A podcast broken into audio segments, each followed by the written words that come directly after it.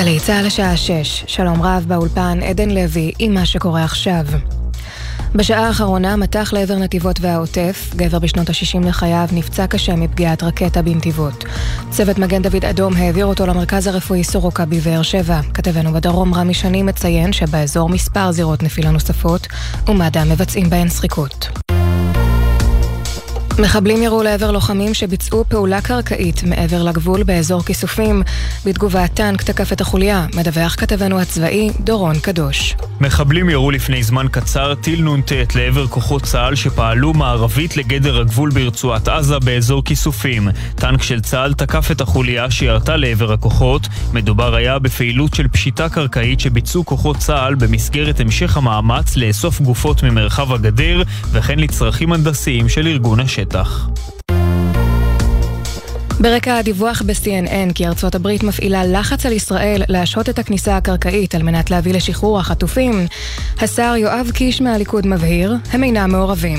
ההחלטה היא החלטה מבצעית לחלוטין שלנו. אנחנו אה, עם אה, מדיניות מאוד ברורה מה צריך לעשות בעזה ו... אה, מיגור החמאס זו המדיניות, הצבא נערך לכך, הצבא יחליט, ורק הצבא יחליט מתי הוא הולך למשימה הזו. האמריקאים לא מתערבים בהחלטות האלה. את הדברים אמר לי אהרון וילנסקי בגלי צה"ל. כתבנו המדיני יניר קוזין מציין כי גורם מדיני בכיר מסר, אין לחץ אמריקני, יש גיבוי אמריקני. המיליציה החות'ית בתימן מאיימת להצטרף למאבק בישראל. אם המתקפה על עזה תימשך, ספינות ציוניות יהיו חשופות לתקיפה בים האדום. כך אמר ראש ממשלת המעבר בצנעה. עבד אל-עזיז בן חבטור, נאמנה של איראן. בן חבטור הודה כי אנשיו ירו טילים לעבר ישראל ביום חמישי, וכי כמה מהם יורטו, אולם טען כי אחרים הגיעו למטרתם. השתתפנו ונשתתף בכל האמצעים בתגובה על מעשה הטבח בעזה, ידיעה שמסר כתבנו לענייני ערבים, צ'קי חוקי. הובאה למנוחות מתנדבת מד"א, החובשת סמל ירין פלד שנפלה במוצב בנחל עוז ב-7 באוקטובר. לפי בקשתה שכתבה על פתק לפני מותה, מאות אנשי מד"א הגיעו ללוותה בדרכה האחרונה. אמא טל ספדלה. איך נפרדים? איך מסכמים חיים שלמים? 20 שנה של קסם. הרצון האדיר שלך לטפל באנשים, כל כולך חיית בשביל להציל חיי אדם, ואותך אף אחד לא יכל להציל. אנחנו נתקדם ונגדל, נמשיך ונצמח יחד. יום למחרת ההודעה על נפילתך בקרב, השמש זרחה. שאלתי את אבא, איך זה יכול להיות? ובאותה נשימה עשיתי איתך הסכם ביני לבינך. אני אהיה חזקה ואשמור על כולם על הקרקע, ואת תשמרי עלינו מלמעלה. מדבריה הביאה כתבתנו תמר שונמי, יהי זכרה של ירין ברוך. מאות רשתות קמעונאות מציעות עובדים לחופשה ללא תשלום, משום שחלקן אינן נכללות במתווה הפיצויים. מדווחת כתבתנו עינב קרנר. התאגדות רשתות המסחר ציינה שמאות רשתות קמעונאיות תיאלצנה להוציא לחל"ת עשרות אלפים מעובדיהן. קבוצת המשביר הודיעה כי תוציא לחל"ת כ-40% מעובדיה.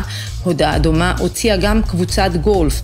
מוקדם יותר רשת פוקס בבעלות הראל ויזל דיווחה לבורסה כי תוציא לחל"ת עד 50% מעובדיה. זאת כי אינה עומדת בתנאי מתווה הפיצויים, לפיו רק חברות עם מחזור של עד 400 מיליון שקלים נכללות בהסכם. מזג האוויר למחר חם מהרגיל לעונה. אלה החדשות.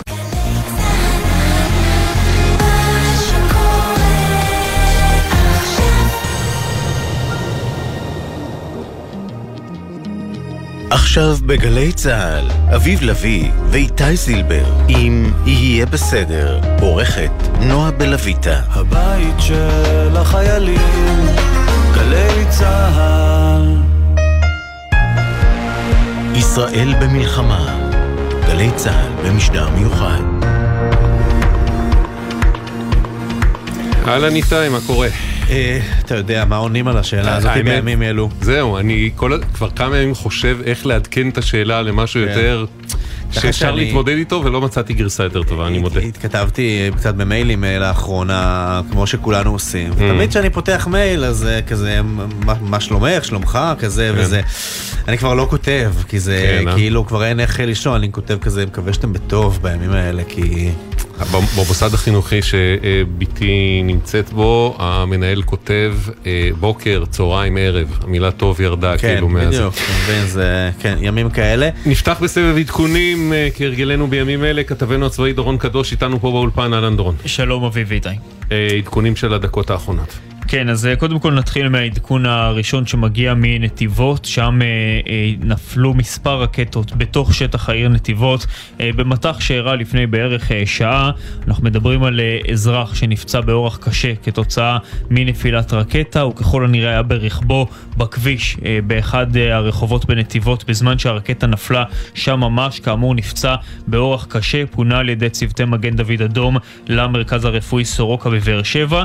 יש כנראה עוד מספר זירות נפילה בתוך העיר, אבל שם לא ידוע לנו על נפגעים, לפחות לא בשלב הזה, ויש uh, כרגע שוטרים וחבלנים של המשטרה שפועלים ועוברים בין זירות הנפילה כדי לבודד את הנפלים שם, כדי לוודא שאנשים לא מתקרבים אליהם. חשוב מאוד להזכיר, למרות שאנחנו כבר שבוע, יותר משבועיים לתוך המלחמה, לא להתקרב לנפלים של רקטות, עדיין יכול להיות בהם חומר נפץ, וזה יכול להיות מסוכן מאוד לא לגעת באף אחד מהשרידים האלה. זה האירוע בנתיבות. לגבי אירוע נוסף שקורה גם הוא mm-hmm. בתוך שטח רצועת עזה האמת. Uh, מדובר על uh, פשיטה קרקעית שביצעו כוחות צה"ל לפני כשעתיים בתוך מרחב הגדר. אנחנו מדברים על חצייה שלהם של הגדר, והכוחות האלה נכנסו לשתי משימות עיקריות. קודם כל, עבודות הנדסיות שעושים כאן, ש... שעושים שם, סליחה, כדי לארגן את השטח, לארגן את המרחב לקראת הכניסה הקרקעית של צה"ל לרצועה, ובכלל כדי להקל על כוחות צה"ל לאחוז את מרחב הגבול בצורה טובה יותר. והמשימה הנוספת היא לאסוף גופות אה, ממרחב הגדר, למרות שאנחנו כבר יותר משבועיים אחרי 7 באוקטובר, עדיין יש גופות שנמצאות שם במרחב. חלק גדול מהגופות זה כמובן גופות של מחבלים שחוסלו על הגדר בזמן שהם ניסו להיכנס או לצאת מרצועת עזה, אבל אפשר אה, להעריך שאולי יש שם גם גופות של נעדרים מסוימים, mm. ולכן המשימה הזו של איסוף הגופות משם היא משימה חשובה וערכית מאוד כדי להבין מה עלה בגורלם של חלק מהנעדרים או החטופים, והכוחות שנכנסו לשם ספגו ירי של טיל נ"ט.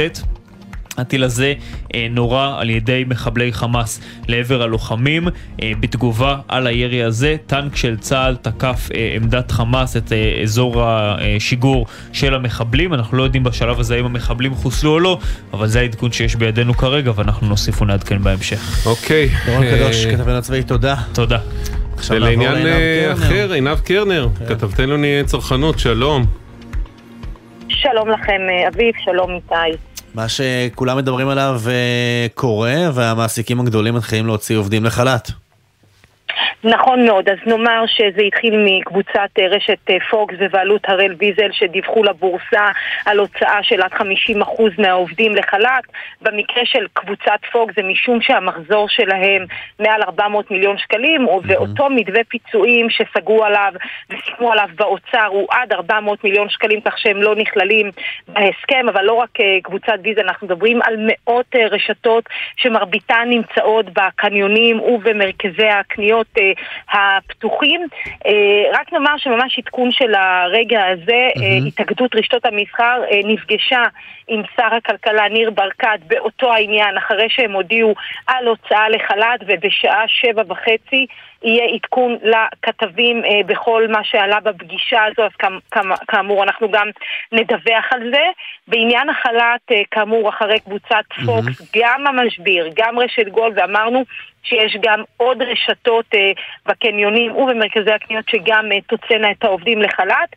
הסיבה לכך שגם במתווה הפיצויים, גם מי שכבר עומד במתווה של עד 400 מיליון שקלים, אין שם התייחסות אה, לשכר העובדים, ולכן זה אז רגע, עינב איתי, אני שואל את שניכם, כן. אתם מבינים בזה, אני פחות. אנחנו גם בוגרי קורונה, אנחנו יודעים כן, מה זה חל"ת. זה כולנו. אז המהלך הזה הוא צעד של הפעלת לחץ על הממשלה בעצם?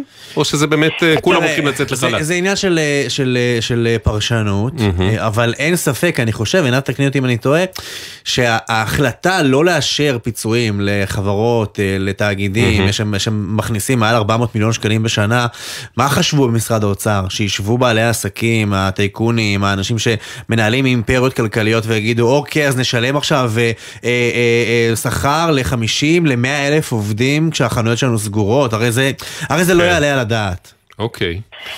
אני, אני גם אחזק את הדברים של איתי ואני אומר שתראו, בשונה מהקורונה למשל, שראינו גם במסעדות, גם ברשתות האופנה, שראינו שהם לא נפגעו, נהפוך הוא, אנשים התרגלו לקנות uh, באונליין וזה פיצה על האובדן בחנויות הפיזיות, הפעם אנחנו רואים ירידה גם במסעדות, גם ברשתות האופנה בעיקר, ראינו רק לפני כמה ימים את הדוח של שווה, כן. שבעצם הראתה את הפערים הגדולים, ולכן הפדיונות שם יורדים. אל תשכחו שאנחנו גם בתקופה של ריבית מאוד מאוד גבוהה במשק, הפדיונות מצד אחד ירדו, כל ההוצאות עלו, אם זה שכר הדירה, השכר שמשלמים בקניונים, ולכן זו ההחלטה. אבל בואו נקווה שבאמת תהיינה בשורות uh, טובות. אני לא יודעת כמה שר הכלכלה יוכל להשפיע, כי אנחנו רואים את זה גם עם המתווה לעסקים, שיש איזה שהן חילוקים, uh, חילוקי דעות בין שר האוצר לשר הכלכלה, או בין שני המשרדים. בקיצור, אה, עוד נכונו מהומות בעורף כן, הכלכלי. ואנחנו מכירים את התוכנית הזאת, אנחנו נקבל טאנס של פניות בעניין כן, הזה, אה? שזה כבר התחיל לחלחל לשכר של אנשים, וזה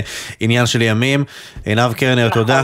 תודה עינב. תודה לכם, תודה. אה, נגיד, אגב, אני רוצה לספר לך שהיום קיבלתי שיחת טלפון. אה, זה עוד קורה שיחות טלפון? כן, זהו, שהתקשרו. מישהי מעיריית תל אביב, שבה אני מתגורר, ושאלה אם אני בסדר. עכשיו, אה, אתה יודע, זה כתושב, אתה יודע, מהשורה. אוקיי. ואני תוהה, לא הספקתי עוד לשאול את העירייה שאלה רשמית, הם מתקשרים לכמעט חצי מיליון אנשים. שמע לי מופרך לגמרי. צבע אדום בארי, צבע אדום בארי. הם מתקשרים לכמעט חצי מיליון אנשים בתל אביב ושואלים אם הם בסדר? נשמע לי משונה. לא, זה נראה לי מהלך ראוי להערכה, כי אני בטוח שיש הרבה אנשים בודדים, או נכון. אתה יודע, שזקוקים לשיחה הזאת, ואולי בעקבות זה יקשרו אותם לאיזשהו סיוע. לא, אבל זה צריך להיות, אתה יודע, מיפוי דרך הרווחה, כן. או משהו כזה, כן. ולא אה, רנדומלי לכל התושבים, זה לא נגמר בעיר כמו תל אביב. זה המצב, התקשרו, לא המצאתי את זה. אמרת שאתה בסדר אבל? אמרתי שאני בסדר, לא ביקשת דברים ושאני, לא, לא ביקשתי. יהיה בסדר בגל"צ, זה דף פייסבוק שלנו, יהיה בסדר בגל"צ, הוואטסאפ שלנו לתגובות כתובות 052-920-1040,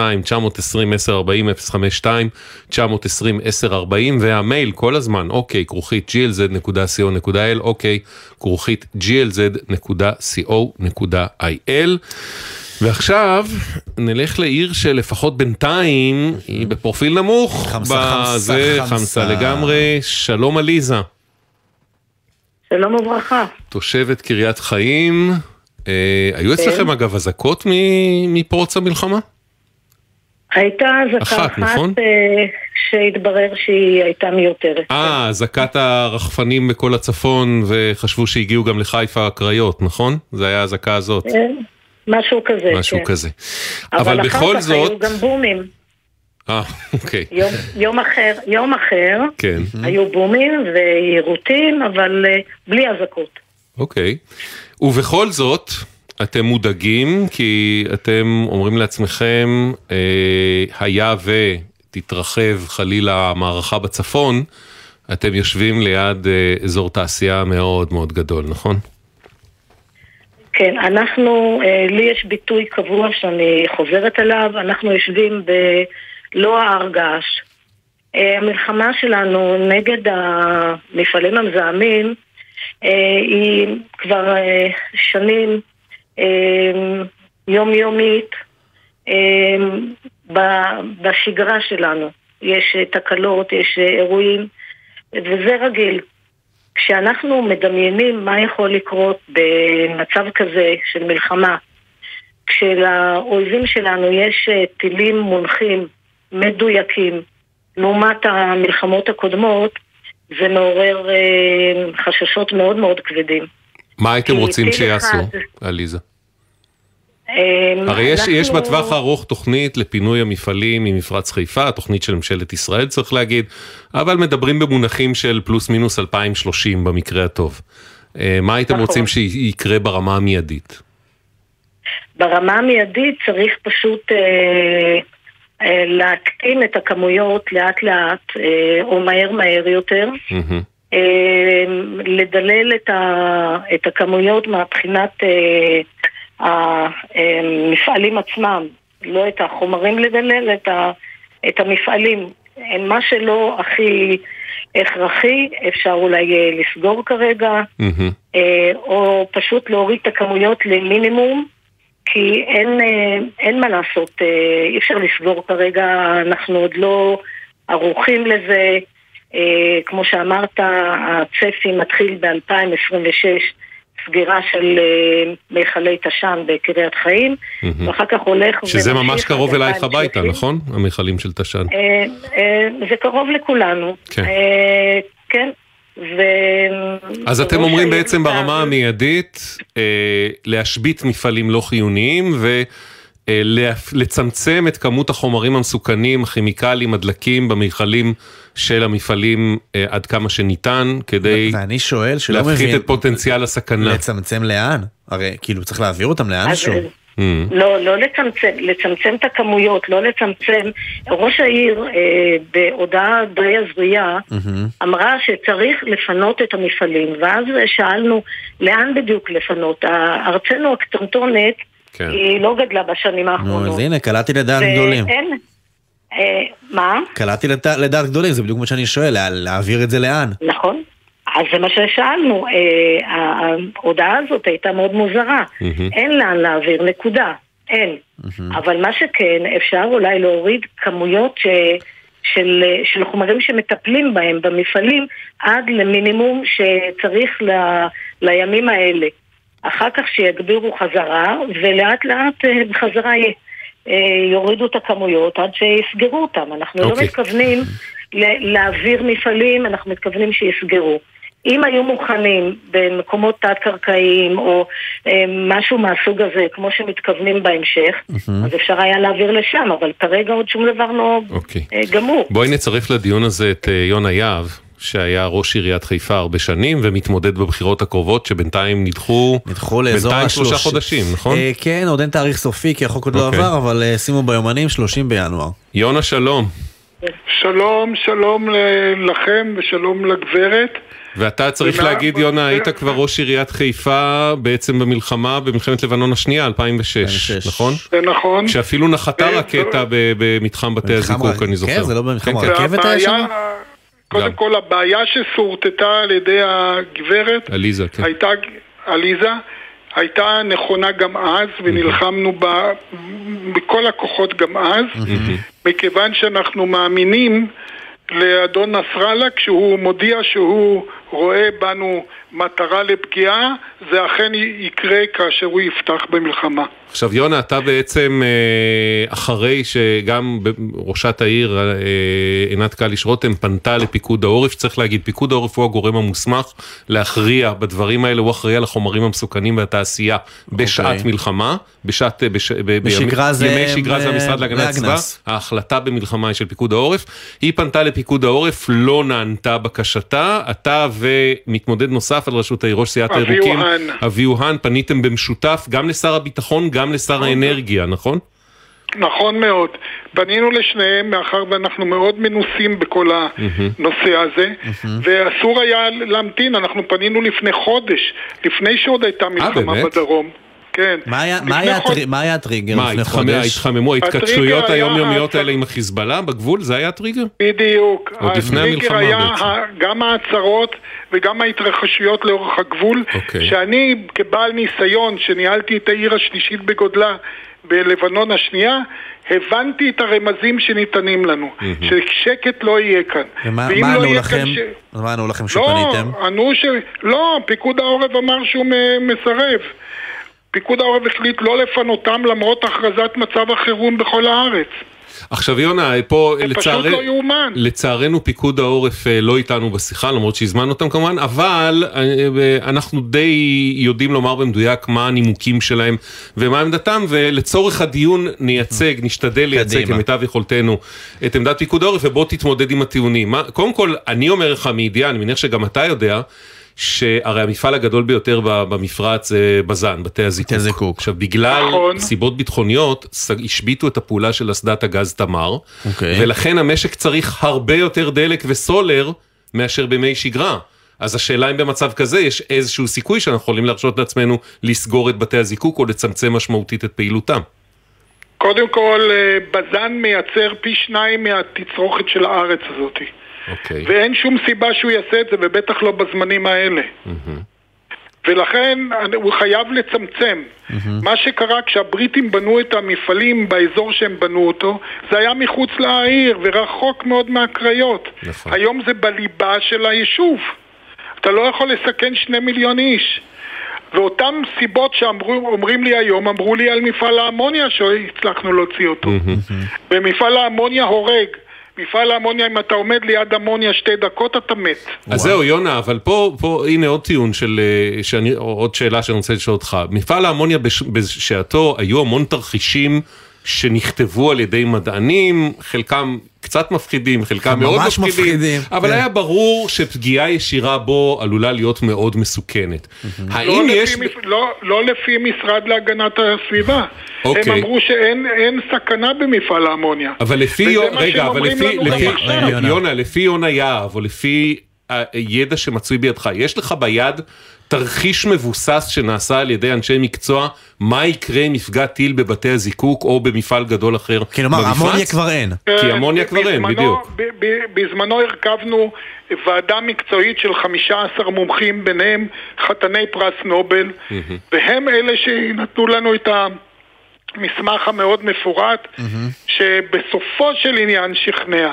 בסופו של עניין, לא בתחילת הדרך, הוא שכנע. אבל שוב, אתה מדבר על האמוניה, אנחנו מדברים על המפעלים הנותרים שאינם אמוניה. אני מדבר גם על האמוניה, וגם אנחנו יכולים לספק מסמכים לגבי החומרים שהיום מאוחסנים באזור שלנו. Mm-hmm. צריך להוציא אותם, צריך לרדד אותם, ואם הם היו שומעים לנו לפני חודש שכתבנו את המכתב, היום היינו נמצאים בסיטואציה אחרת. עכשיו עוד uh, מניסיוננו בתחום הזה של חומרים מסוכנים, השינוע של חומרים מסוכנים, בוודאי בשעת מלחמה, יכול להיות אולי יותר מסוכן מאשר כן. להשאיר אותם במיכל, נכון, להתחיל להניע אותם במשאיות על הכבישים. Mm.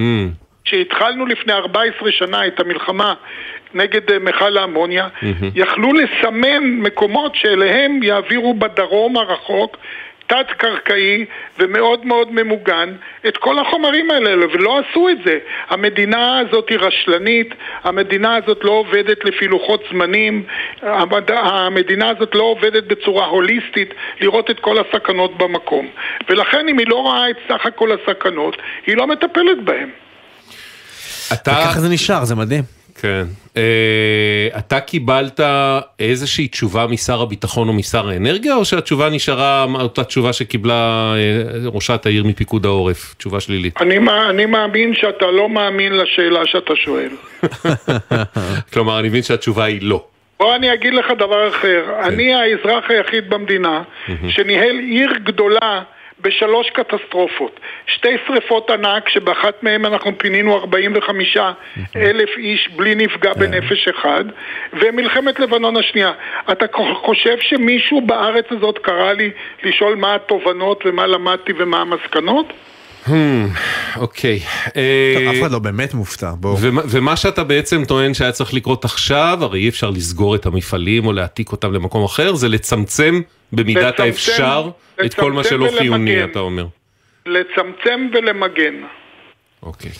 למגן אגב, למיטב הבנתי, עושים ככל הניתן, ו- וזו גם הדוקטרינה של פיקוד העורף, למגן, למגן ולא לפנות. אבל אה. אנחנו מקווים ומאמינים שממגנים מספיק. שגם לא ההגנה איננה הרמטית. אתה לא מעוניין לסייר איתי שם. אני מכיר את אביב, נראה לי שדווקא הוא כן בעניין. אני דווקא מעוניין. עכשיו עניינת אותי. אה, אנחנו נדבר אז אחרי השידור. אה, יונה יהב, לשעבר ראש עיריית חיפה, אה, תודה רבה. עליזה, תושבת קריית חיים. בוא נקווה... אני רוצה לנצל, כן, אני רוצה בבקשה. לנצל את ההזדמנות שנתתם לי להשתתף בצערן של המשפחות שיקיריהם נפלו, או, או הועברו לשטח לא סימפטי. וכל העצב הזה שנפל עלינו, אני שותף לו לגמרי, כי אני המון מסייר אצל המשפחות האלה כאן בעיר, וזה לא חוויה נעימה. יונה כן, יהב. בהחלט, גם אנחנו מצטרפים. יונה יהב, תודה. תודה, ובוא נקווה שלא נצטרך לשלוף את השיחה הזאת, אתה יודע, מה... לא, לא, לא, לא, אין לנו עניין. אה, מהמחשב של גל"צ, אה, ושהדברים יישארו בגדר חששות בלבד. אני... מצד שני, גם צריך לפתור את הבעיה, זה לא... נכון, שאלה מה הפתרון הכי נכון היום. אני מאלה...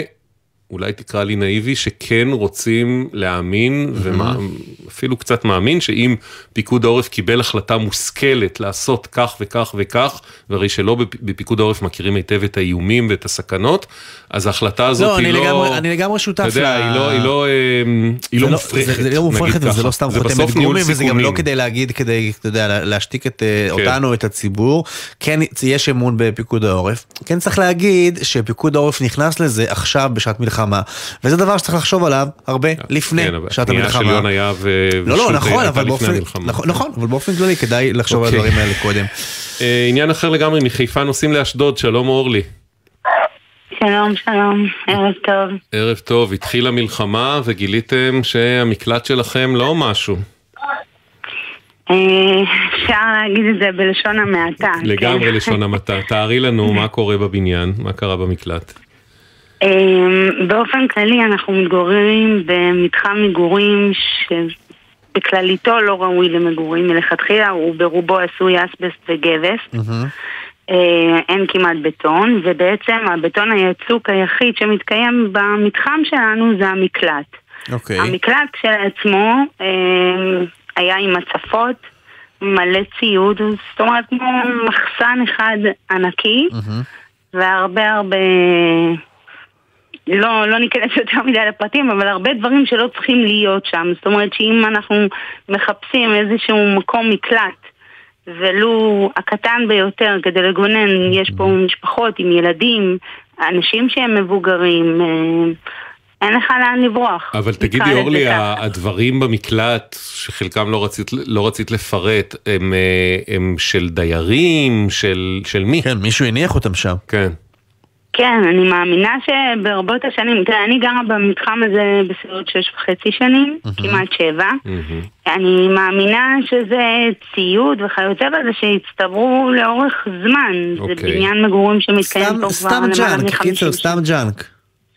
סוג של, כן, ופשוט אה, הייתה, לא, לא רק, אני יכולה להגיד שגם הייתה סוג של אה, פלישה, או כאילו התגוררו בזה, השתמשו בזה כמו סוג של מועדון כזה, או whatever. בנו שם בעצם, שריינו אזורים, סקטורים כאלה ואחרים במקלט, לטובת דברים כאלה ואחרים, הקימו קיר גבס. אה, הוא הקונסטרוקציה. לא לא סתם כן. פלישה, ממש. השקיעו. רגע, והפולש כן. עדיין אה, נמצא שם? לא. לא, לא. עכשיו צריך להגיד, יאמר לעצמו המאזין או מאזינה האסירים, יגידו, אוקיי, הדיירים הזה, זה שמו junk? וכל מיני דברים, תעשו רוורס. אבל זה- וזה, אבל כן, יש שם מורכבות בזה שכמעט מחצית מהדירות בבניין הן דירות עמיגור, דיור דיור ציבורי, ציבורי. נכון? נכון. את גם היית בעבר. דיירת עמיגור, רק רכשת מהם את הדירה, אבל יש עוד רבים בבניין שלא, נכון? נכון, אוקיי. נכון. זה, ומה שקורה בעצם, אנחנו משלמים כל חודש ועד, שלכאורה הכל, אה, זאת אומרת, זה יותר מתייחס לגינה וכיוצא בזה, וכשבעצם פנינו, פניות חוזרות ונשנות, כן, אבל למי אתם משלמים את אה, זה? זה ועד כמו שאנשים משלמים בבית רגיל? של עמיגור. אה, אנחנו משלמים היא... 130 שקלים אה, בחודש. עמיגור היא בעצם כן. גם חברת הניהול שלכם, נקרא לזה ככה, כמו שיש בהרבה בניינים, אז היא מנהלת לכם את. ה... את ה... חש- משלמת חשמל, החזקה והחזקה, ומים. וגנן, וכל זה. וכשביקשתם שהם נכון. יטפלו אז במקלט וישמישו אותו, מה הם אמרו? די אה, ניסו להתנער מזה, והם אמרו, זה בעיה שלכם. כאילו, אמנם, אמרתי להם, אוקיי, אבל רוב הדירות הן בבעלותכם. אז אתם אמורים לקחת יוזמה ויד ביד, ובואו נעשה עם זה משהו, כי אי אפשר ככה. אה, די ניסו להתנער מזה לא פעם ולא פעמיים, וגם אה, מהעירייה יצאו בהכרזה שהמוקד עומד לרשותנו והם יסייעו לכל מי שצריך, ודיבורים לחוד ומעשים לחוד. פניתם למה? ו- למוקד העירוני? איך זה, איך פונים אליהם? כן, כן, דרך המוקד העירוני. אה, הגיעה הודעת אס.אם.אס, אני מאמינה, גורפת לכל תושבי אשדוד. אה, ומשום מה, גם שם לא זכינו למענה, הם אמרו זה בעיה שלכם, אנחנו לא מתערבים בדברים האלה. על אף שבהודעה כן, צוין שכל מי שנתקל בקשיים כאלה ואחרים. זהו, צריך להגיד? באופן עקרוני, באמת מקלט ובניין פרטי הוא עניינם של נכון, הדיירים, אבל אבל אם העירייה הודיעה, אז מן הראוי יודע, מאוד הגיוני שיהיה שיש, כיסוי מאוד לצ'ק הזה. הגיוני שיש, הרי בטח. בשכונות הישנות אין ממ"ד, ממ"דים. אומרת אורלי שגם כל הבניין הוא כזה לא באמת בטון, אז גם החדר מדרגות זה לא הכי בטוח שיש. כן. בטח אוכלוסייה גם מבוגרת שלא יכולה לפנות בעצמה, אז הגיוני שהעירייה תירתם, כשיש מקרה חירום זה בסדר, אבל הבטחתם, תקיימו. פנינו גם לעיריית אשדוד וגם לעמיגור. כן, אז בעיריית אשדוד מוסרים לנו שהעירייה מקיימת הסברה על מנת להבטיח כי מקלטים פרטיים בבניינים משותפים ערוכים, והיכן שיש השתלטות או סירוב לפתוח את המקלט על ידי מי מהדיירים, העירייה מבצעת אכיפה. במקרה שאנחנו מדברים עליו, על אף שמדובר במקלט בבעלות פרטית, העירייה ועמיגור דאגו לפנות פרטי ריהוט ולנקות אור. בלון הגז זה פריט שהיה שם, הוא פונה, יש נכון. חשמל במקלט. שזה לא רצוי בתוך לא, מקלט. לא, לא כדאי, והדרך כן. למקלט בטוחה, זה גם חשוב כי יש אה, שניות אה, ספורות. על הדיירים מוטלת האחריות לשמור על תפעולו התקין של המקלט, כך מאשדוד. עמיגור הם אה, מוסרים לנו שמדובר במבנה בו מרבית הדירות הינן בבעלות פרטית והאחריות הינה של ועד הבית. עם זאת, עמיגור פועלת על מנת לוודא טיפול ברכוש המשותף, כגון תשלום חשבון חשמל ברכוש המשותף, החזקת המעלית, והדיירים משתפים בעלויות, זה נשמע לי כמו ועד בית. לעניין המקלט, אה, זה פונה כאמור מהציוד, ובבדיקה נוספת שנערכה היום לאור פנייתכם, לרבות בשיתוף המוקד העירוני, נמצא כי המקלט במצב תקין וראוי. תקין וראוי אוקיי. כרגע, אורלי? מה מצבנו? אה, במרביתו כן, ובזכותכם, באמת, יאמר לזכותכם, אה, לתוכנית שלכם, שאם לא הייתם נכנסים לתמונה, סביר להניח שעוד היינו, אנחנו פנינו אין ספור פעמים גם לפניות הציבור, גם לזה, ולא זכינו למענה משום מקום, ואני יכולה באמת אה, להגיד שבזכות ההתערבות שלכם, נעשו פה פעולות, ואפשר להגיד, אמנם הוא לא פיקס, אבל לעומת מה שהיה ומה שהיום... יש לך לאן לרדת באזעקה ו... כמה שניות יש לכם שם באשדוד?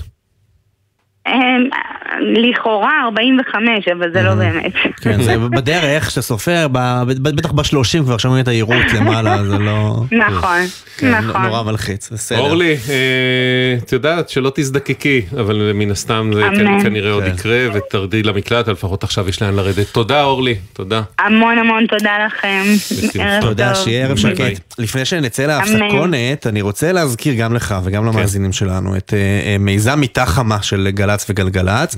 אנחנו בעצם, יש מוקד שאנחנו הקמנו, אנחנו מבצעים חיבורים בין אנשים שנמצאים בקו האש וצריכים להתארח איפשהו בעורף כי אין להם איפה להיות, לבין מי, מי מאיתנו שמציעים אה, לארח, אנחנו עושים את זה בהתאם ליכולות וצרכים שונים, אז אתם מוזמנים לפנות אלינו לוואטסאפ ל-052 915 6466 052-915-6466 זה הוואטסאפ שלנו גם למי שרוצה לארח וגם מי שרוצה להתארח. אני לא אחשוף את הכל אבל אני אגיד שכבר יש לא מעט משפחות שהמיזם הזה שידך ויש שם מאצ'ים יפים ואנשים כבר מצאו איפה להתארח אז המיטה החמה של גל"צ אתם מוזמנים. אחלה, שתי דקות 14 שניות וחוזרים. הבית של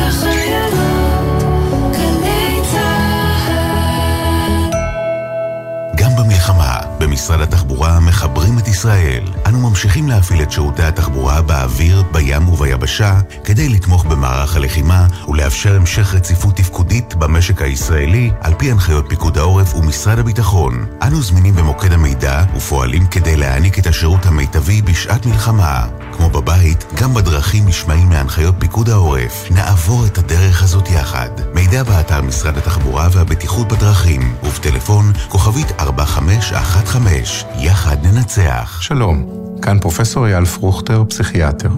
כולנו עוברים ימים קשים במיוחד, הורים לילדים. הרבה מהיכולת של הילדים להתמודד עם המציאות תלויה בכם. אנחנו ההורים מעבירים את המצב לילדים. ככל שנהיה רגועים בעצמנו ונשדר ביטחון, כך הילדים יקבלו ביטחון. אתם צריכים תמיכה? במוקדי הסיוע יש אנשים טובים שמחכים להקשיב ולעזור לכם. אלה ימים קשים. נעבור אותם יחד.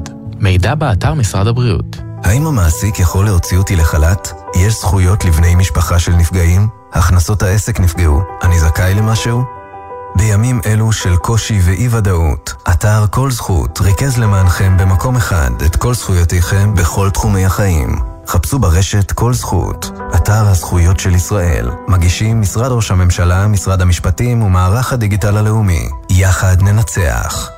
הימים הללו ימים קשים לכולנו. חשוב שתדעו, אתם לא לבד. הלילה בחצות, הפסיכולוגית הקלינית ציפי גון גרוס מזמינה אתכם לשיחות משותפות אל תוך הלילה. מרגישים צורך לדבר? תוכלו ליצור קשר במספר 03-681-3344. אתם לא לבד. הלילה בחצות, גלי צה"ל. עכשיו בגלי צה"ל, אביב לביא ואיתי זילבר, אם יהיה בסדר. הבית של החיילים, גלי צה"ל. חזרנו. אה, כותב לנו... כאילו באתי להגיד יהיה בסדר בגל"צ, אבל אתה יודע, השם הזה היום הוא לא משהו. יהיה בסדר במלחמה, אנחנו אומרים. כן, לא להיט. אה, כותב או כותבת לגבי עניין המפעלים בחיפה, mm-hmm. אל תשכחו שהמפעלים הללו הם גם פרנסה של מלא אנשים, מה הם יעשו, מי ידאג להם, מעבר לכך שאלה מפעלים חיוניים. אני רוצה להגיד שאני לגמרי מסכים בהקשר הזה שכל סגירה של מפעלים או הפחתת פעילות, אגב, בין אם במלחמה mm-hmm. ובין אם בעיתות שגרה, עד כמה שיש שגרה במדינת ישראל, חייבת להיות תוך שמירה מלאה על זכויות העובדים, הפרנסה שלהם. ברור. לא, זה ברור, אבל זה לא ברור, כי למשל כשנסגר מכל האמוניה, הרבה מאוד עובדים שם נפגעו. ו- וזה יוצר מצב לא, לא טוב, זה, שבו לכאורה בשם שיפור איכות הסביבה והבטיחות אתה פוגע בעובד, בעובדי צווארון כחול, וזה חייב ללכת ביחד, אוקיי, שמירה על זכויות העובדים, אוקיי, על סביבה, שמירה על ביטחון. אז בואו בוא, בוא נפרק את זה לא רק להגיד mm-hmm. שמירה על זכויות עובדים, סוגרים מפעל, mm-hmm. מה, מה, כאילו, מה מצופה שיעשו עם העובדים? פיצויים נאותים, פיצויים ברור. נו איך קוראים לזה? מצנח ביטחון, מצ... נכון? זה, זה הפיצויים. זה הפיצויים. לא, בסדר, אתה יודע, אפשר, יש כן, ויש, אבל זה, אבל זה יש לא... דרכים לעשות את זה נכון. צריך, צריך להבין שיש לזה, יש לזה השלכות גם נכון. בעניין העובדים, נכון. צריך לעשות את זה ברגישות ובשום שכל. ואצלנו נוהגים יותר מדי פעמים לשכוח מההיבט. אצלנו שלנו? כן. אה, יהיה בסדר בגל"צ, זה דף פייסבוק שלנו, יהיה בסדר בגל"צ, הוואטסאפ 052-920-1040, 052-920-1040, המייל אוקיי כרוכית glz.co.il, אוקיי כרוכית glz.co.il, עכשיו שים לב, פינת המעקב הראשונה למלחמה. חזרה אלינו. חזרה אלינו פינת המעקב, כן יש אות? הנה. וואי וואי, כמו פעם. ממש. פינת כאילו... המעקב. כאילו יש מזרח תיכון חדש. כן. טוב, לפני מספר ימים שוחחנו כאן עם עדי, בעל עסק בעוטף עזה, שבית הקפה שפתח רק לפני כחודש ניזוק קשות מהתקפה. כל המקום שם מוגדר שטח צבאי סגור, הייתה שם לחימה. הצבא מנתק שם את הכל מחשמל, ולעסק אני לא יכול להתקרב. צריך לעשות פה איזשהו סדר, כי אנחנו מעבר לטרור, אנחנו גם חווים טרור כלכלי כרגע. בשידור הייתה איתנו סגנית שר האוצר, מיכל וולדיגר, שסיפרה שבקרוב עתידה להתפרסם תוכנית הפיצויים לעסקים. אני לגמרי איתך עדי ואנחנו נדאג שזה יצלח ותקבל את כל מה שצריך. ממש בימים הקרובים כבר תצא תוכנית מסודרת, שתגיד, היא לא רק תוכנית מסודרת, היא גם תצא לקהל הרחב, שידע וילוו ויהיה, אתה יודע, בפרסום והסברה. כן. פרסום והסברה, אז יצאה תוכנית, השקיעו, לפי דעתי עלות התוכנית אגב בפיצוי לעסקים, 14 מיליארד שקלים. Oh. משהו כזה, 14 וחצי מיליארד שקלים בטוטל. שלום עדי. שלום. מתחיל לאט לאט לאסוף את השברים? מה איתך? לא, זה לא? הולך ונהיה רע יותר. למה? למה? לתוכנית שלכם קוראים יהיה בסדר, ועם איך שאני רואה היום את הדברים, כלום, כלום, כלום לא הולך להיות בסדר. כאילו, הציפה של הדיגניטי וה... אה, אתה יודע, היושרה במדינה הזאת היא נגמרה והיא נעלמה. ו... מה שאני צופה שהולך להיות פה בסוף המלחמה זה מרי אזרחי. זה רגע, מה שהולך להיות פה. שנייה, בוא, בוא, בוא תנסה להסביר לנו אבל למה אתה אומר את הדברים האלה. כי אם לצורך העניין האוטו שלי נפגע במלחמה, כן. ושולחים אותי לתקן אותו ולהביא אה, 17 וחצי אלף שקל שאין לי מאיפה להביא אותם, אז זה אומר שאני בלי אוטו. וזה, ו- וככה המנגנון עובד וככה השיטה עובדת. למה שולחים אותך, יחזירו לך. למה שולחים אותך לה- להביא כסף לדבר הזה? אתה אמור לקבל מקדמה כדי לממן את התיקון, לא? לא, לא, אתה לא, לא מקבלים שום דבר. Mm. שום דבר, ויש כמוני עשרות משפחות באשקלון, שהם בלי בית ובלי אוטו. אנחנו ממש כאילו אה, קבוצה של אנשים שהגורל ככה פגע בהם פעמיים. מהמם. בי הוא פגע שלוש פעמים, אבל אין לנו לא בית ולא אוטו. ולי היום במכולת אין איך לקנות. שלא נדבר בכלל מה שהסופרים עשו פה מבחינת מחירים והכל, אבל לי במכולת אין לקנות, אז בטח שלא יהיה לי לתקן את האוטו. ואני צריך ללכת ולבקש תרומות כדי לשלם משכורת לעובד שלי ששני ההורים שלו נרצחים, ואני לא יכול להגיד לו, אני לא אביא לך משכורת. כי אני עם- הדבר הזה לא אישן בלילה. ושום דבר לא קורה. שום דבר. זה שמתקשר אליי שמאי אה, זוטר של מס רכוש ואומר לי בוא נפתח תביעה, זה לא עוזר לי. התביעות נפתחו, בפועל הדברים כרגע לא יכולים להיפתר ולא יכולים לעשות. לא, אבל התוכנית, התוכנית הזאת שגם גם אה, סגנית השר דיברה עליה וגם אחר כך הוצגה על ידי בכירי האוצר ושר האוצר סמוטריץ', היא פותרת חלק מהבעיות, למשל שכר לעובדים, זה משהו שהוא בתוך התוכנית. נכון, זה משהו שבתוך התוכנית, אבל אם אני היום הולך ומגיש תביעה, אני צריך ללכת ולהביא אה, מאזנים, ואני צריך ללכת להביא מהרואה חשבון שלי חומר שאין לי מאיפה להביא אותו, כי הרואה חשבון שלי נמצא במילואים. אוקיי? יש פה כל כך הרבה דברים שיופי, עשינו תוכנית. אני גם מאוד מאמין במיכל... רק נגיד, עדי, רק נגיד, ניידע את כולם למי שאולי פספס, מהיום בעצם אפשר באתר רשות המיסים להגיש טופס מקוון. עם הבקשה לצרף נתונים, כמו שהיה בקורונה, די דומה המנגנון. עשית את זה, נכון? עשיתי okay. את זה, אוקיי. בוודאי, וגם שמאי דיבר איתי, ואני באמת מאמין בכוונות הטובות של מיכל, mm-hmm. ומיכל אה, יצרה איתי קשר, mm-hmm. והיא מיכל וולדיגר, סגנית השר, כן. נכון, כן. נכון, והיא מנסה לסייע, mm-hmm. אבל אה, יש לנו פה הרבה הרבה זירות שאנחנו נמצאים בהן היום, שזה המלחמה, שזה החטופים, ושזה כל מה שקורה מבחינה כלכלית. מבחינה mm-hmm. כלכלית, המערכת לא יכולה כרגע לתת מענה להמון המון, לאוכלוסייה של המון המון אנשים. כי זה נורא יפה מה שמראים בטלוויזיה, את כל הסלי מזון ואת כל מה ששולחים. אנחנו לא צריכים אוכל. אנחנו לא צריכים אוכל, לא צריכים שישלחו לנו אוכל, אנחנו צריכים שיפתרו לנו את הבעיות המינימליות. זהו, אז בוא, אז בוא נחדד, אתה בעצם אומר, הבעיה שלי עם האוטו היא שאני לא מקבל מקדמה ואני צריך על חשבוני להשמיש לא, אותו, לתקן אותו, חשבוני, ואחרי לא זה, שנייה, אני רק מנסה למפות את, ה... למפות את הבעיות. נקודתית את כל האירועים, כן. הבעיה השנייה לגבי העסק, שכזכור אין אליו עדיין אפילו גישה, נכון? אין, לא, לא תהיה אליו גם גישה אזור צבאי, לא, לא, ליד, אחרי יד מרדכי שם. 900 מטר מהרצועה, כן. בדיוק, הבעיה היא שכרגע אתה לא יכול להגיש חומרים כי הרואה חשבון שלך במילואים. כי זה כל מיני דברים כן. כאלה, ואנחנו מותשים נפשית, אנחנו נמצאים פה בלחימה, אנחנו נמצאים פה באזעקות מהבוקר עד הערב. כן. אה, אנחנו...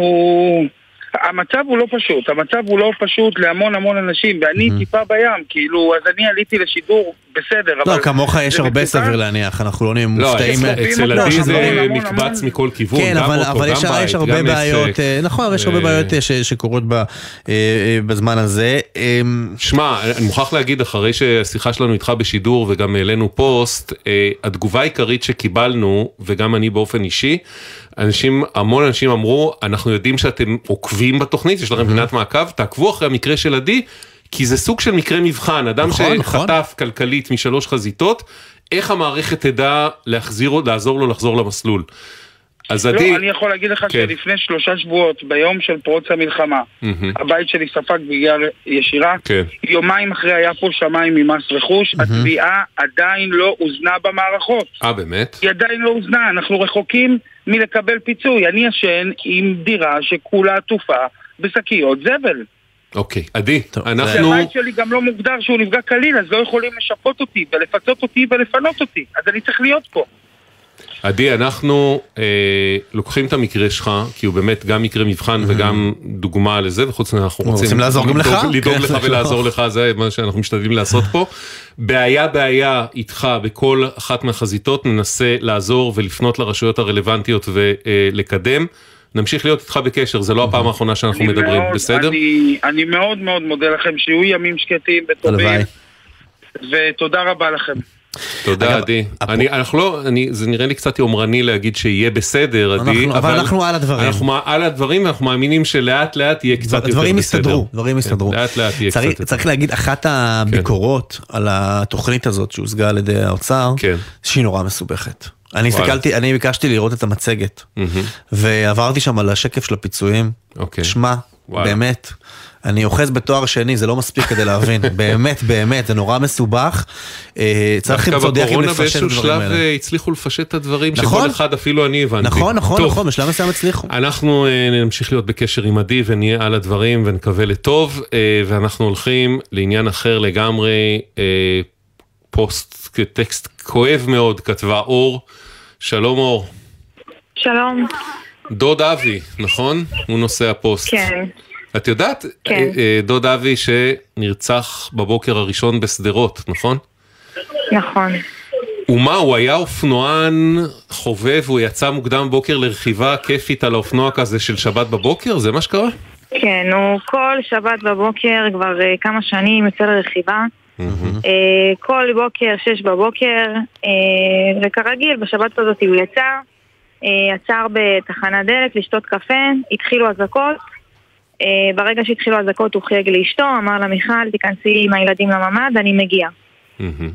בשעה רבע לשבע זה היה, מאז נותק איתו הקשר.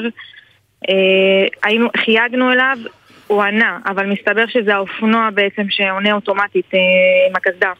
אוקיי. חיכינו, חיכינו, ואנחנו רואים שהוא, שהוא עונה, ואין, יש רוח, חשבנו שזה נשימות. קיווינו מכל הלב שראו אותו פצוע, פינו אותו לבית חולים. ואז באיזשהו שלב, סביבות עשר, שידרו בחדשות קטע עם אופנוע. כאילו ממש על המסך ראו אופנוע וליד בן אדם ששוכב. ופה כבר הבנו שאם עד עשר יש בן אדם ששוכב ליד האופנוע, אבוד. דודה שלי בסביבות אחת, עם המחבלים בחוץ ויריות והכל, ירדה, הלכה לגופה, ראתה שזה הוא. אוי ואבוי. כן. ואחר כך היא קראה גם לבן שלה, שהוא בעצם בן דוד של אבי, שכב ליד הגופה שש שעות. וואו. שש שעות, שם על עצמו דם, התחזה למת, ושש שעות מהפחד שיחשפו את הגופה. ואז מה שקרה, בסביבות שמונה זק"א התחילו לאסוף את הגופות. דוד שלי, מור, ראה שהוא עולה לרכב של זק"א. הוא נסע אחרי הרכב של זק"א, ראה שהוא הגיע למד"א. הוא נכנס למד"א, ראה ש... הוא נכנס למד"א, ראה שסימנו שהשם רשום והכל טוב. זאת אומרת, דוד שלך בעצם אה, כבר הבין שמדובר באירוע אסון המוני, חשש שפשוט בתוך הבלגן אה, הגופה של אבי זיכרונו לברכה ת, ת, תלך לאיבוד, או, או לא ידעו לזהות כן. אותה או משהו כזה, פשוט עקב אחריו. כל הזמן עד שהוא הגיע לתחנה, כן? למד"א. בדיוק. אוקיי. כן, עכשיו בגלל שהוא בין ההרוגים הראשונים, הוא כנראה היה בין הגופות הראשונות שאספו. כן. ומעליו נערמו עוד עשרות אם לא מאות גופות ונכנסו אחריו עוד עשרות משאיות והוא היה בין הגופות בגלל שהוא הגופה הראשונה הוא הופך להיות הגופה האחרונה. האחרונה בצד השני, כן. אוקיי. כן, ולקח לנו 12 יום עד שקברנו אותו, וגם זה כי הפעלנו כל כך הרבה קשרים וכל כך הרבה אנשים אנחנו בעצם נתקענו בפוסט המטלטל שלך, העלינו אותו גם עכשיו בדף פייסבוק שלנו, ביום העשירי, אחרי עשרה ימים, שאתם בעצם אומרים, אנחנו יודעים שאבי נרצח, אנחנו יודעים איפה הגופה שלו, אנחנו יודעים הכל, ואנחנו לא מצליחים לקבל אותה לקבורה, נכון? נכון, ויותר מזה, כן. הצלחנו לדבר עם מישהו, שגם היה שם באבו כביר, כן. הוא אומר, אני רואה פה את הגופה מולי, הנה, בן אדם, אופנוען, חליפת אופנוע, אני רואה את הגופה מולי. בן אדם קעקוי, ממש הגופה הייתה מולו. אז אומרים לו, תשחררו לנו את הגופה. הצלחתם מה, להבין מה למה זה לא קרה? אור. Uh, בגלל הבדיקות uh, DNA, אני לא, יודעת, אני לא יודעת אם זה מקרה שהוא כל כך uh, מפורסם, אבל הבנתי שהיה uh, תקלה עם שלוש גופות שקברו גופות uh, לא נכונות. ומאז נהיה חוק שכל גופה שנשברת צריכה לעבור בדיקת DNA. ועשינו, אף אחד לא עדכן אותנו שצריך לעבור בדיקת DNA. אימא שלי, אחרי שעבר שבוע, לא שבוע, בוא נגיד חמישה ימים, נסעה, אימא שלי זאת אחותו, כן. היא נסעה לאבו כביר, אמרו לה צריכה בדיקת DNA, מסרה בדיקת DNA. חיכינו עוד יומיים שלושה, אף אחד לא חזר אלינו. שלחנו את סבא שלי וסבתא שלי שהם אנשים נכים. שלחנו אותם, לקחנו אותם במיוחד בשעה 12 בלילה, אחרי שהבן אדם אמר, הגופה מולי, רק תביאו לי בדיקת DNA, שלחנו, לקחנו אותם לשם בשעה 12 בלילה, גם עשו בדיקה, ועדיין אנחנו מחכים ומחכים ומחכים. וואו. אה, תודה לאל באמת שניסינו, ערבנו כל כך הרבה אנשים שאני אפילו לא יודעת מי הגורם האחרון שבזכותו הגופה אה, הגיעה אלינו בסופו של דבר, אבל... אה, גם אתם, אגב, נורא נורא עזרתם. אני מוכרח להגיד שכשאנחנו פנינו למשרד הדתות, מנכ"ל משרד הדתות אה, טיפל בזה, להבנתנו נרתם מאוד.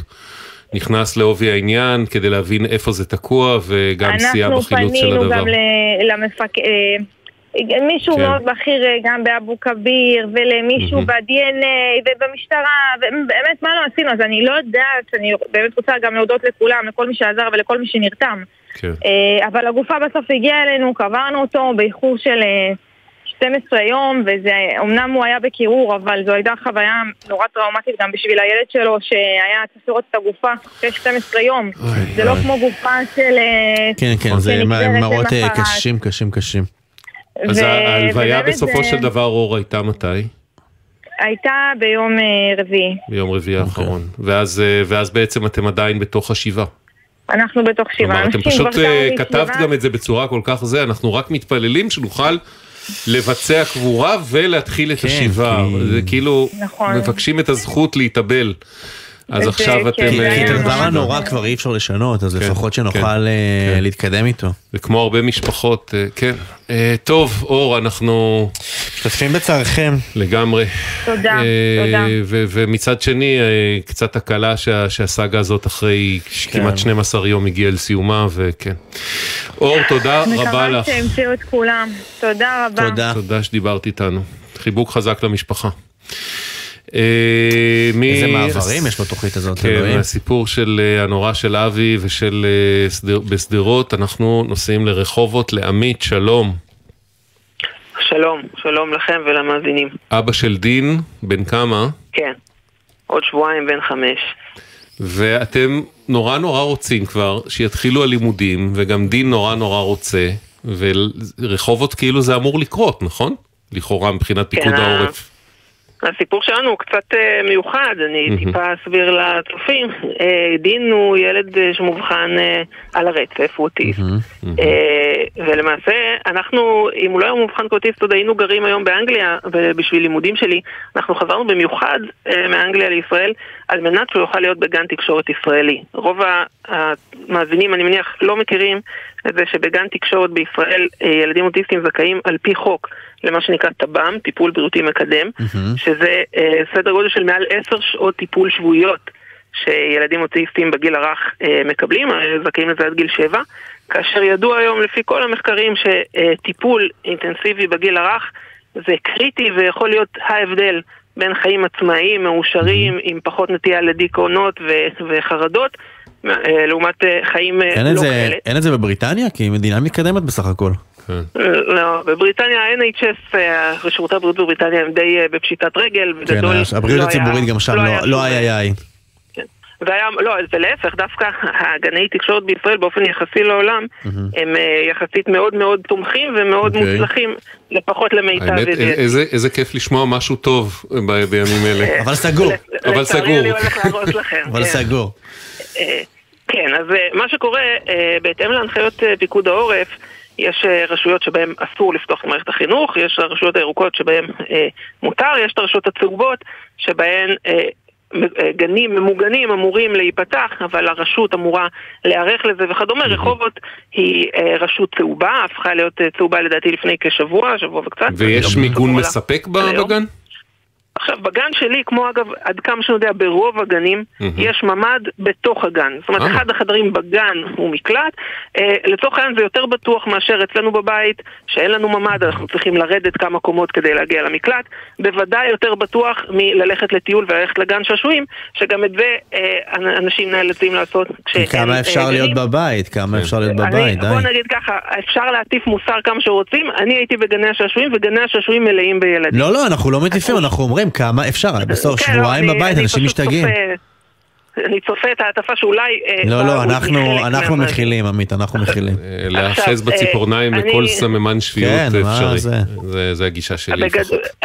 אני רק אפרט שכרגע ברחובות אה, אין שום לימודים בכלל. העירייה אומרת שאולי היום הם ידברו בערב וינסו להיערך לאיזושהי חזרה ללימודים בין 8 ל-12 השאלה אם יהיו טיפולים בגן בזמן הזה היא לא ברורה, למרות שעל פניו לא ברור מה הבעיה נניח לעשות טיפולים פרטניים או קבוצתיים בתוך המקלט, אפילו אם אין גן, פשוט על ידי המטפלים. אה, התחושה היא שבאזעקה הראשונה ישביתו מחדש, כי ראש העיר דיבר על זה שהיו אזעקות בבית שמש, אז איזה מזל שהם לא פתחו, כאילו שלא, שזה לא מובן מאליו שכנראה בכמה חודשים הקרובים יהיו הרבה אזעקות בכל מקום. לצערנו, אבל זה פשוט המצב, ועכשיו יש פה מדינה שאמורה לתפקד ולספק. אבל מה, מה, קיבלתם איזה נימוק הגיוני מהעירייה למה לא פותחים, למרות שפיקוד העורף מאפשר ויש ממ"ד וכל התנאים עומדים בכל לא. הקריטריונים? לא. התשובה היא לא, אין לי שמץ okay. אוקיי. של מושג למה, מה ספציפית גורם לזה שהגנים לא נפתחים. Mm-hmm. כן, אני, אני אציין שכמובן סביר שיש הורים שחוששים לשלוח את הילד שלהם לגן, וזה בסדר גמור והם בוודאי לא מחויבים, אבל הרוב המוחלט של ההורים מעוניין לשלוח את הילד שלהם אה, לגן, ספציפית ברחובות נעשה סקר, והתוצאות מאוד מאוד ברורות. ברשויות צהובות אחרות, כמו תל אביב, ונס ציונה, ראשון לציון, יבנה, פתחו את הגנים בתצורה כזו או אחרת, בתל אביב לבנתי פתחו כן. 600 גנים, כולל חינוך כן. רגיל. זהו, גם, גם הביתה שלנו לא בדקה, מזכירת בתיה, פתחו את הגנים לשלוש שעות, אה. ביבנה התחילו, התחילו החזרה הדרגתית, גם של כיתות התקשורת בבתי הספר היסודיים, אה, גם בראשון לציון אה, מתחילים לפעול ככה, לנוע באופן מדורג, עדיין לא באופן מלא, אבל צריך להגיד את זה. בסביבה שלכם כבר יש סימני חיים במערכת החינוך, אצלכם זה עכשיו, אנחנו מבינים שהיה ממש לפני שעה-שעתיים אה, זום עם ראש העיר, נכון? כן, היה זום אמר? עם ראש העיר.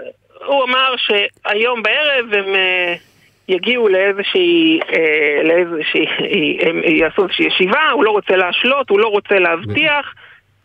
הוא לא רוצה להבטיח. קבינט המלחמה של עיריית כן, רחובות יושב היום בערב, ומשם... מה זה היום בערב? אנחנו שומעים שממש בעוד ארבע דקות הם מתכנסים. אה, וואו, שבע. בשבע בערב כאילו. הבטיחו לנו שיהיה כינוס קבינט. מה העירייה אומרת לנו באופן רשמי, בתגובה? עיריית אה, רחובות אומרת שהם מודעים לחשיבות שגרת הלימודים, אולם בשל, בשל המצב הביטחוני, שלומם ובטיחותם של התלמידים והצוותים החינוכיים הם מעל הכל. לפיכך החלטנו בעיריית רחובות שלא לפתוח היום את מערכת החינוך בעיר. החינוך המיוחד נפתח באופן הדרגתי ובחלק מהמוסדות התקיימו לימודים בימים האחרונים. לעיריית רחובות יש אה, תוכנית סדורה לפתיחת מערכת החינוך בעיר, ומדי יום יוחלט לגבי היום שלאחריו בהתאם להערכת מצב. טוב. אוקיי, עמית, נקווה שהעובדה שהצפת את זה גם פה וגם מול העירייה וישפיע, תשפיע על הכיוון, על הדברים לקרות לכיוון הנכון. אנחנו עוקבים ובקשר איתך עם עיריית רחובות. מקווים שממש תוך אה, מה, חצי שעה נגיד, כמה זמן יהיה ישיבת קבינט? שעה? מקווה שעד שמונה בערב כבר תהיה תשובה. אה, כן, אגב, המכשול הבא, עמית, אני רק אומר בסוגריים, מהיכרותי מהורים וממקומות אחרים בארץ, שליחת הילדים. שחלק מההורים לא ירצו, העירייה אולי כן בסוף. אבל יודע מה, זה כבר עניינם של ההורים. אה, כל הורה יכול להחליט, נכון. גם אני לא מרגיש בטוח לשלוח את הילד שלי, אני גם לא מרגיש בטוח להיות איתו בבית, ולא מרגיש בטוח להיות איתו בגן השעשועים. אבל כל הורה יבצע את השיקול שלו. וילדים אמורים לקבל את מה שהם זכאים כן. לו לפי חוק, okay. על פי אוקיי. חוק, אנחנו עכשיו מלחמה ארוכה, והמדינה צריכה לתפקד. אתה צודק לגמרי, עמית, אה, תודה. בוודאי אם זה לפי הנחיות פיקוד העורף. עמית, תודה, נהיה בקשר, נעקוב, תודה. תודה רבה לכם. ביי ביי. אנחנו מסיימים את המשמרת שלנו להיום. כן, אנחנו אומרים תודה לצוות שלנו, לעורכת נועה בלויטה, לתחקירניות, אביטל סלמון, תמרה דהן, גליה זרה ושירה אפרת לטכנאים, אה, הלל גוטמן ואור מטלון, לעורכת הדיגיטל יולי אמיר. יהיה בסדר בגל"צ, זה דף פייסבוק שלנו, יהיה בסדר בגל"צ או בסדר נקודה glz, הוואטסאפ 052-920-1040, 052-920-1040 והמייל אוקיי, כרוכית glz.co.il, אוקיי, כרוכית glz.co.il. אחרינו אה, אחת בשם נעמי רביע עם קולה של אימא, קולה של אימא, ואנחנו נכון? נהיה כאן אה, מחר, כמדי יום בשש, בשש, יהיה בסדר במלחמה, שימו לב, כל יום בשש. שיהיה ערב שקט ולילה שקט.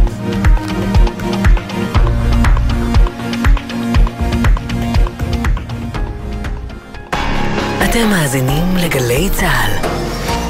פצועים ומשפחות שכולות. הביטוח הלאומי פתח למענכם קו חירום כדי שתוכלו לקבל סיוע מיידי שאתם זכאים לו ברגעים קשים אלו. פיצוי למשפחות הפצועים על אובדן הכנסה בתקופת האשפוז, סידורי לינה סמוך לבית החולים, החזרים תמורת התרופות ומכשירי עזר לפצועים, השתתפות בהוצאות האבל למשפחות שכולות, הבאת קרובים מחוץ לארץ ושירותי עזרה וסיוע נוספים. המוקד פועל בימים ראשון עד שבת, מ-8 בבוקר עד 8 בערב, ומספרו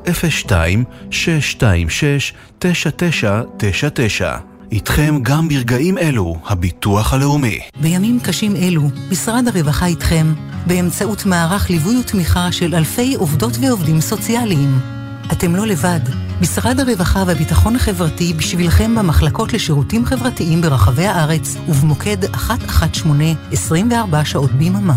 יחד ננצח. בעקבות המצב הביטחוני במדינת ישראל, אנשי משרד החינוך מלווים את משפחות הנפגעים והמפונים, ונותנים מענה רגשי, חברתי וחינוכי לילדים ולבני הנוער. אנשי השירות הפסיכולוגי-ייעוצי של משרד החינוך נותנים מענה במגוון נושאים לצוותי החינוך, לתלמידים ולהורים.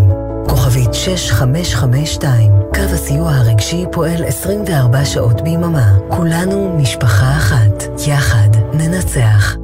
בהישמע אזעקה בזמן נהיגה, יש לעצור את הרכב בבטחה ולהיכנס מיד למרחב מוגן. בהיעדר מרחב מוגן סמוך, יש להתרחק ככל האפשר מהכביש, לשכב על הקרקע ולהגן על הראש בידיים. בכביש בין עירוני, ייצרו בזהירות בצד הדרך, רחוק ככל האפשר מהכביש, הדליקו אורות חירום, שכבו על הקרקע מעבר למעקה הבטיחות והגנו על הראש בידיכם. לאחר עשר דקות אפשר לחזור לרכב ולהשתלב בזהירות בתנועה. עוד פרטים באתר פיקוד העורף, באתר הרלב"ד ומשרד התחבורה. מיד אחרי החדשות, נעמי רביע עם קולה של אימא.